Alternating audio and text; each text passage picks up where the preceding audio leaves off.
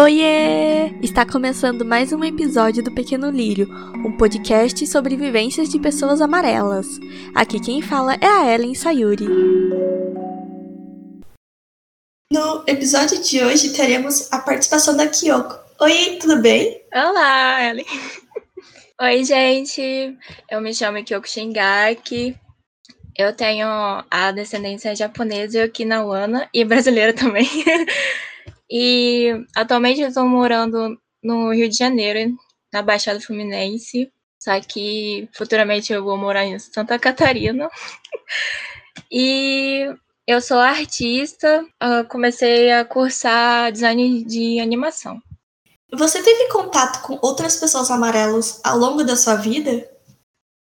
Sim, porque, tipo assim, até os meus oito anos eu morei no Japão, então, né, eu via todo, todo mundo lá, as pessoas também com descendência brasileira, nipo-brasileiros também, então eu tinha muito contato, tanto com os nipo-brasileiros, ou até mesmo quem não tinha descendência, e os próprios japoneses, né, e no Brasil que eu não tive tanto contato assim, além da minha família.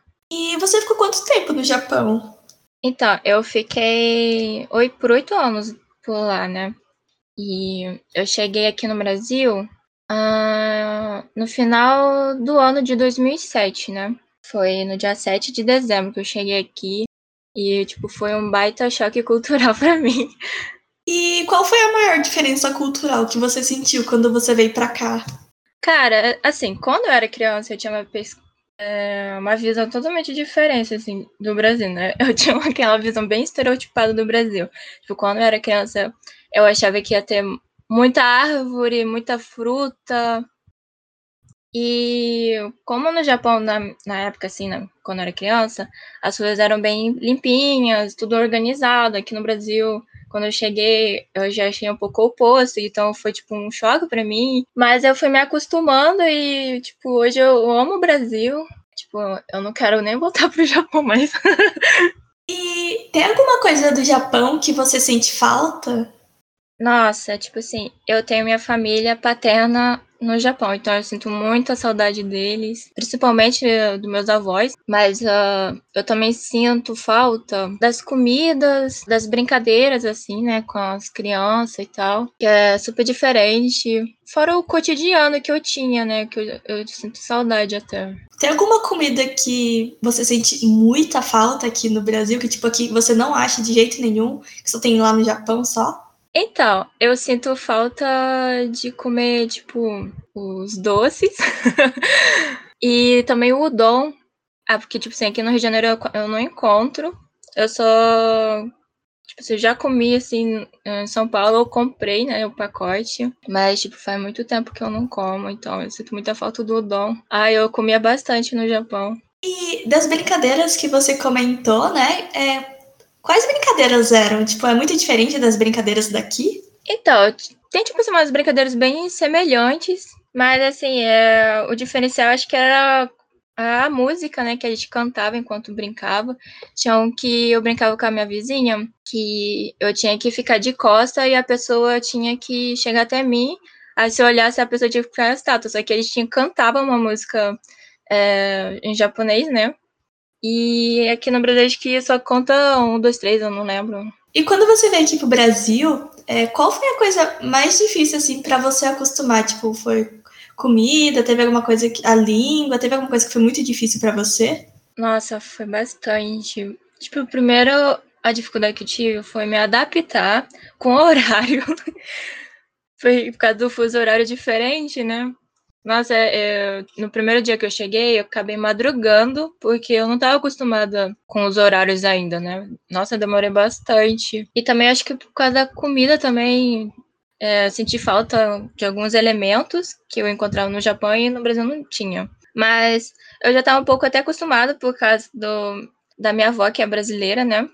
E minha mãe também, aqui no Japão, ela já faziam comida brasileira, então para mim foi tipo mais ou menos assim a a dificuldade de adaptar com novos pratos brasileiros e tal. E você tinha comentado que você é artista. Você acha que ser uma pessoa amarela acaba influenciando nas suas artes? Eu acho que depende Muito, porque, tipo, para mim agora tá sendo até difícil de arranjar cliente, mas eu não acho que só por eu ser amarela, sabe? Eu acho que essas dificuldades de, uh, de ter engajamento, arranjar cliente, acho que qualquer artista acaba pegando, mas acho que vai depender muito também quando, no caso da pessoa ser amarela, né? Quando você veio aqui pro Brasil, né? Você sentiu muita diferença na sua vivência, assim, sendo uma pessoa amarela? Teve alguma coisa que te marcou aqui na maneira que as pessoas te tratam? Então, eu senti muita diferença, assim, porque, tipo, no Brasil, no no, no meu primeiro dia de aula, eu tava sentada, assim, esperando a aula começar, toda ansiosa. E conforme as crianças estavam chegando, e elas ficavam me vendo assim, ai, meu Deus! E começaram a fazer uma roda, assim, em volta de mim, fazendo várias perguntas. Ah, você é japonesa? Ah, você sabe japonês?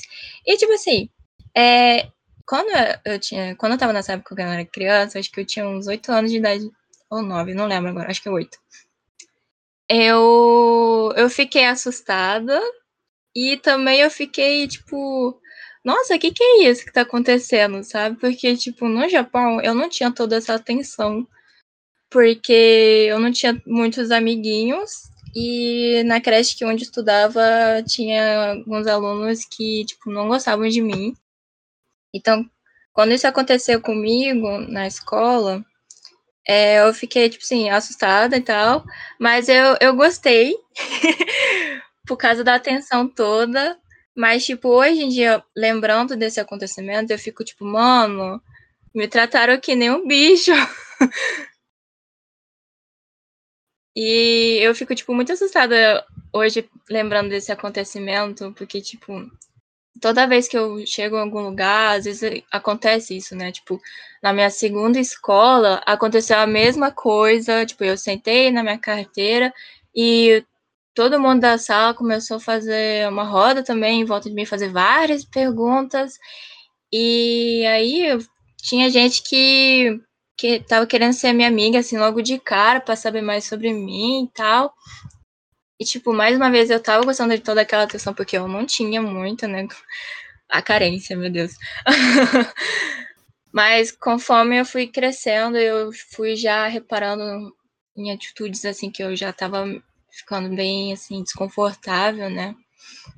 De, tipo, de garotos dando em cima de mim, eu querendo ficar comigo só porque eu era asiática ou até mesmo gente querendo forçar amizade comigo. Daí eu fui sendo bem seletiva, assim, para fazer amizade, porque eu, tipo assim, inicialmente eu acabava fazendo amizade com todo mundo, só que depois eu, com o tempo, eu fui percebendo as intenções de cada um, sabe? E, tipo, nessa escola, a segunda escola era maior, né? Tinha mais gente, mais alunos, mais professores.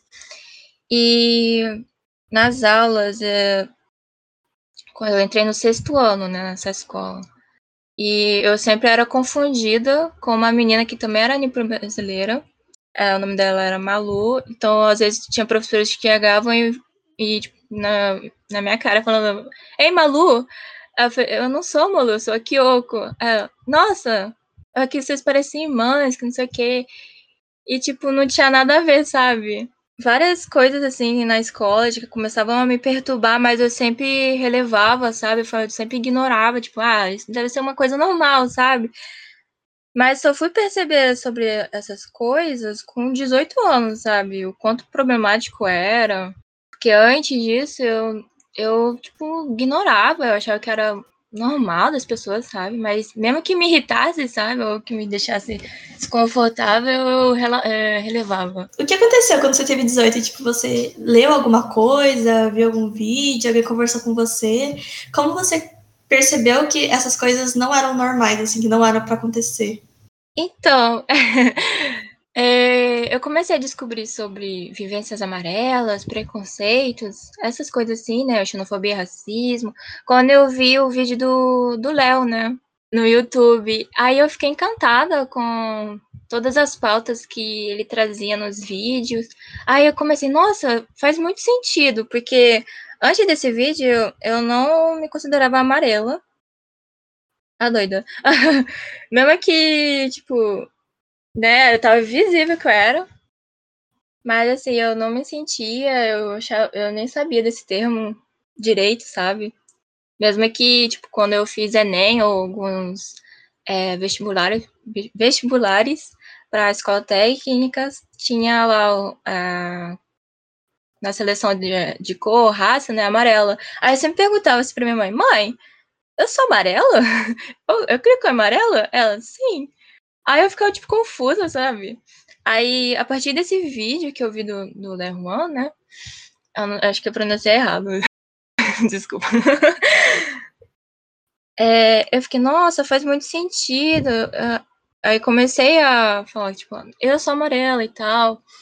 E eu comecei a, a procurar mais sobre esses assuntos e tal. Aí, com 19, eu entrei para um cursinho pra, de vestibular e aí eu comecei a, a contar para minhas amigas, né, do curso, sobre essas coisas, para elas também sa saberem que tem certas coisas que são preconceituosas ou que podem incomodar uma pessoa, né? Então eu fiquei muito engajada, assim, tipo, nessas coisas de militância e tal. E, tipo, foi muito bom para mim, tipo, autoconhecimento, sabe?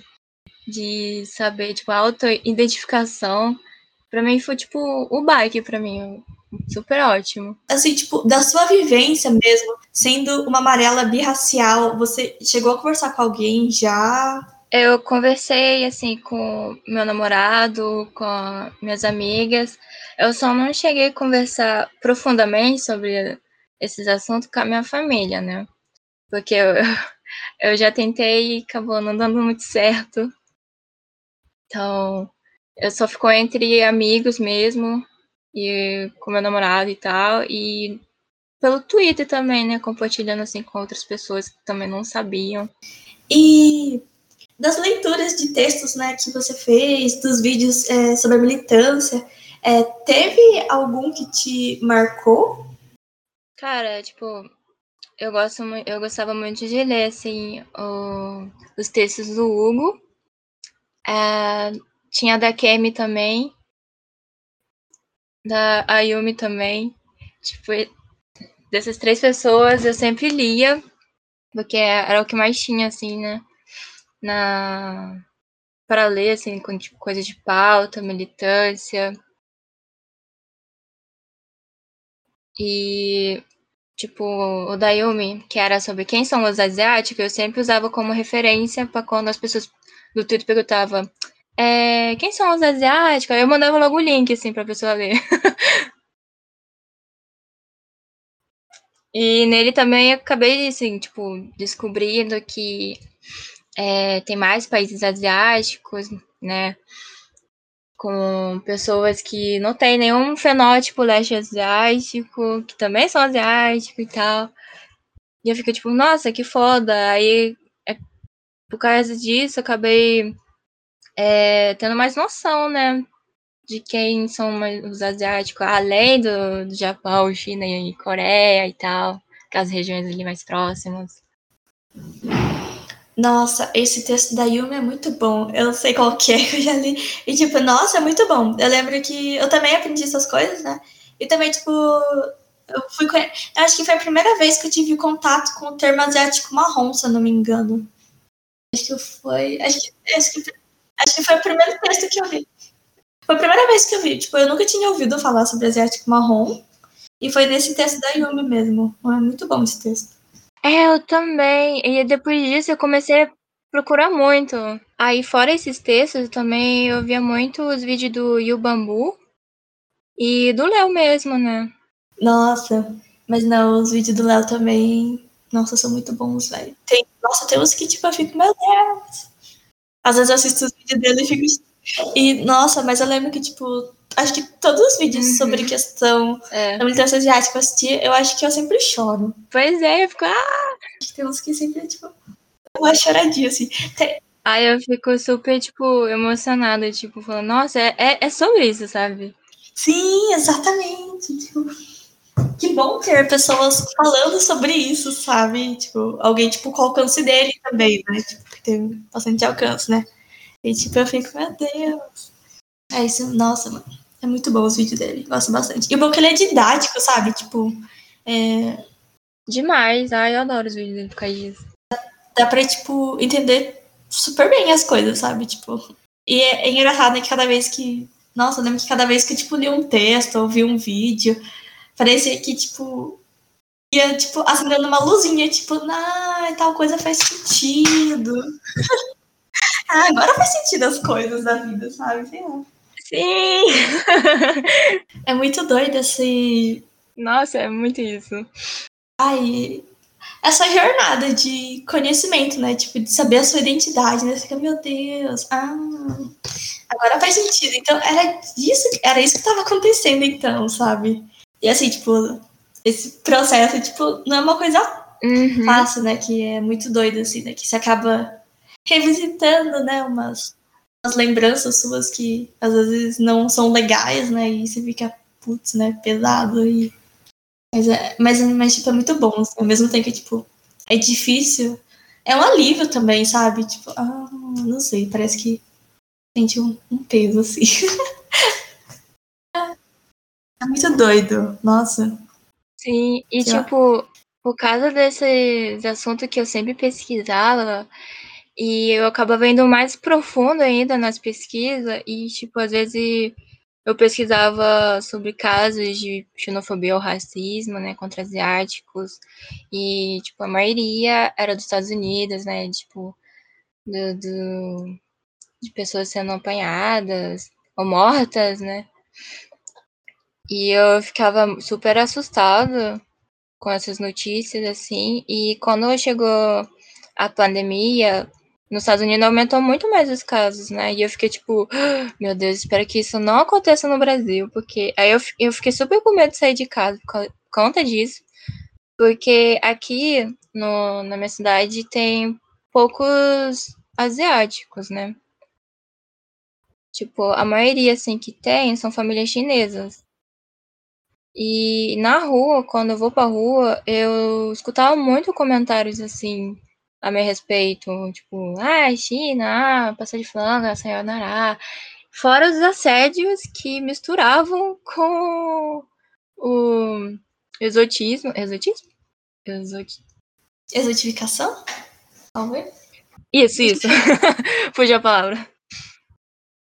Tipo, dos caras me assediando, falando, hum, que japinha, não sei o quê.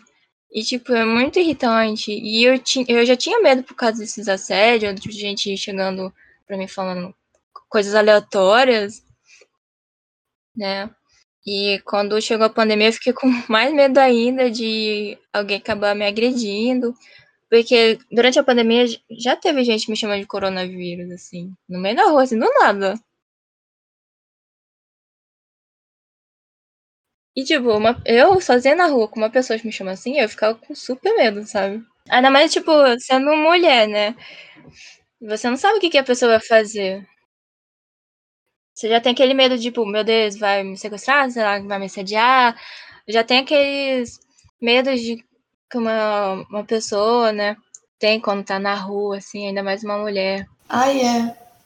Muito complicado, mas realmente a pandemia só complicou as coisas mesmo, né? A pandemia só, nossa, trouxe à tona essas, essas coisas. Que, tipo, né, as pessoas já eram xenofóbicas racistas, né? Agora, tipo, né, usam a, o vírus para justificar, né? Agora, acho que...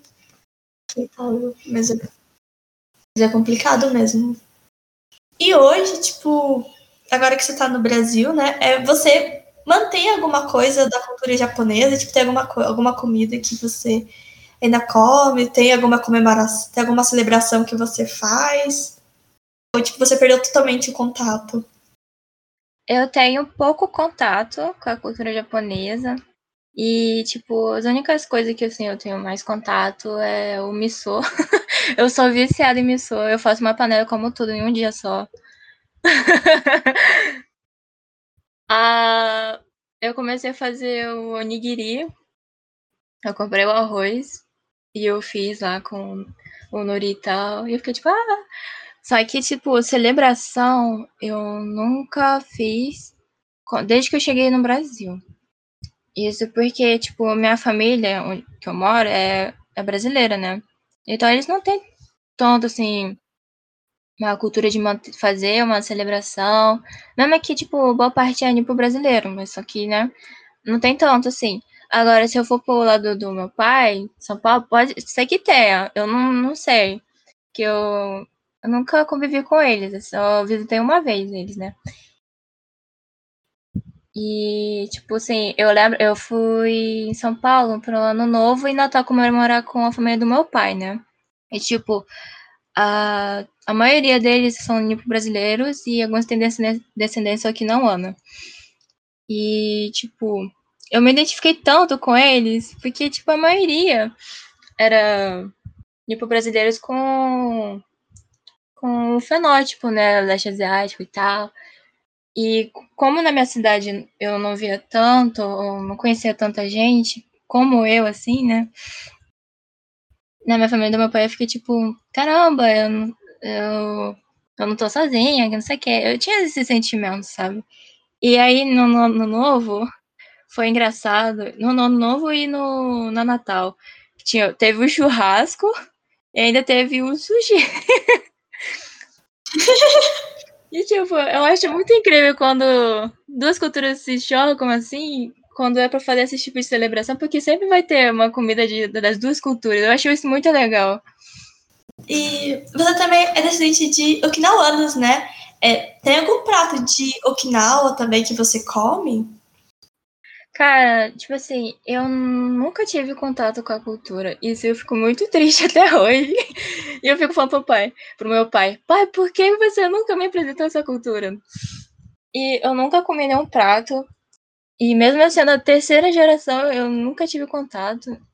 Eu nem sei por que o meu pai ou meus avós, né, paternos, nunca me apresentaram essa cultura e tal. Ou falaram, tipo, ó, oh, você tem descendência também, não sei o quê. Porque, tipo, até eu acho que os meus 20, eu achava que eu só tinha descendência japonesa, né? Daí eu fui perguntar assim logo pro meu pai, né? Pai, o, o sobrenome Shingeki é de Okinawa?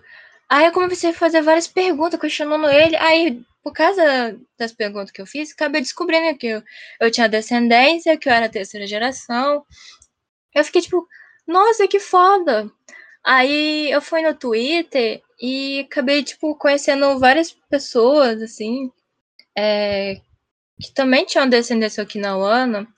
Eu lembro de ter feito várias perguntas pra Nádia sobre Okinawa, sobre é, okinawanos e tal. E, tipo, ela tinha muitas dúvidas. E eu fiquei, tipo, ah, muito agradecida e tal. E aí eu comecei também a pesquisar a fundo Aí eu, eu descobri sobre a guerra de Okinawa, uh, sobre como o Japão foi escroto com, né, com Okinawa e tal. E aí eu, eu fazendo mais perguntas assim pro meu pai, eu descobri que o meu bisavô foi soldado na guerra de Okinawa e a minha bisa foi enfermeira durante a guerra e tal. Aí o meu, meu bisa levou um tiro e tal na perna. Aí eles fugiram pro Brasil.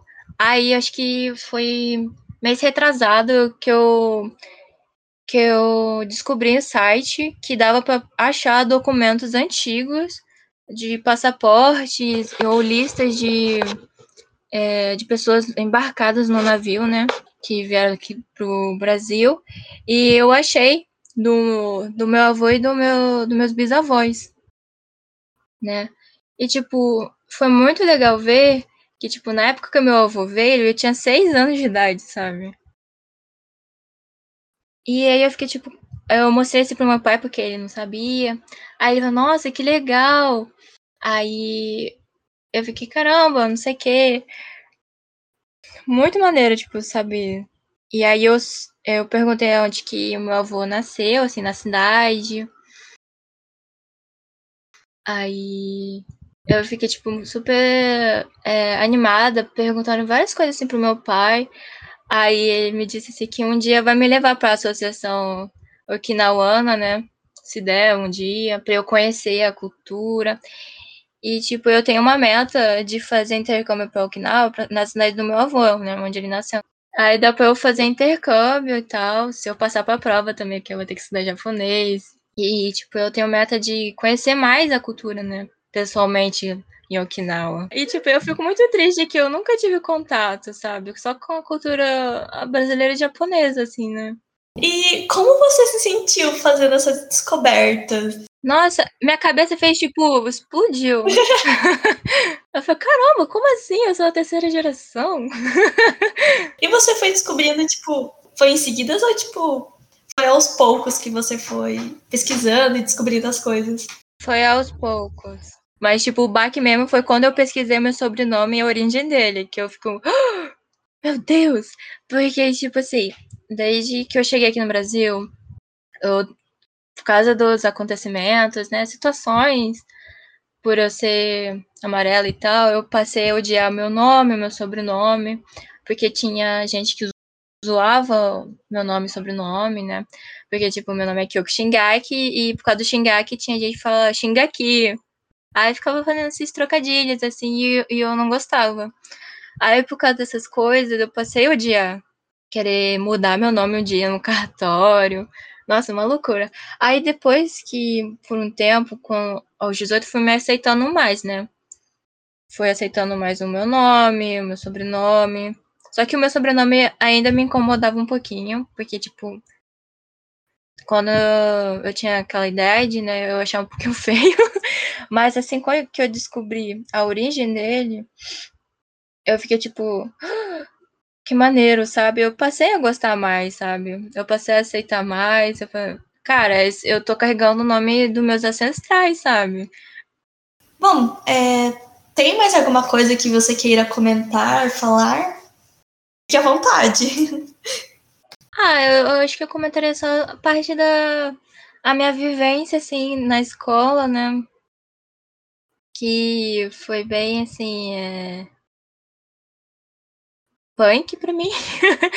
Porque ao mesmo tempo que eu relevava, me estressava muito. Eu ficava, pô, por que eu tô sentindo desconforto? Eu, um, um, por que, que eu tô incomodado com essas coisas, sabe?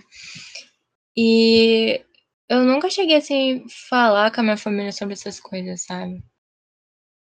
Porque na minha família eles não ligam e eles já estão acostumados com essas coisinhas, então eu fui, acho que, a, a pioneira a falar, tipo, não, isso aqui tá errado, isso aqui é preconceituoso, não sei o que.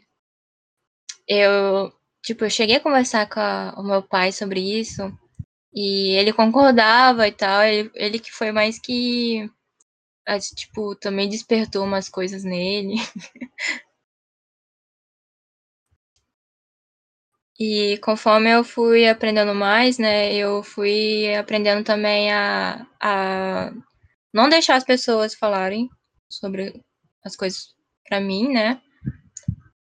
Seja tipo na maldade ou não, às vezes eu até alerto a pessoa quando eu vejo que não é na maldade, sabe? É só uma curiosidade, eu, eu, eu tipo, ó, oh, não sei o que, isso aqui não é legal, Ai, complicado, viu? Ai, bom, então, eu vou encerrar então. Eu queria te agradecer por topar participar do episódio, contar um pouco sobre sua vivência. Muito obrigada. Obrigada a você por ter me convidado. Ai, morra!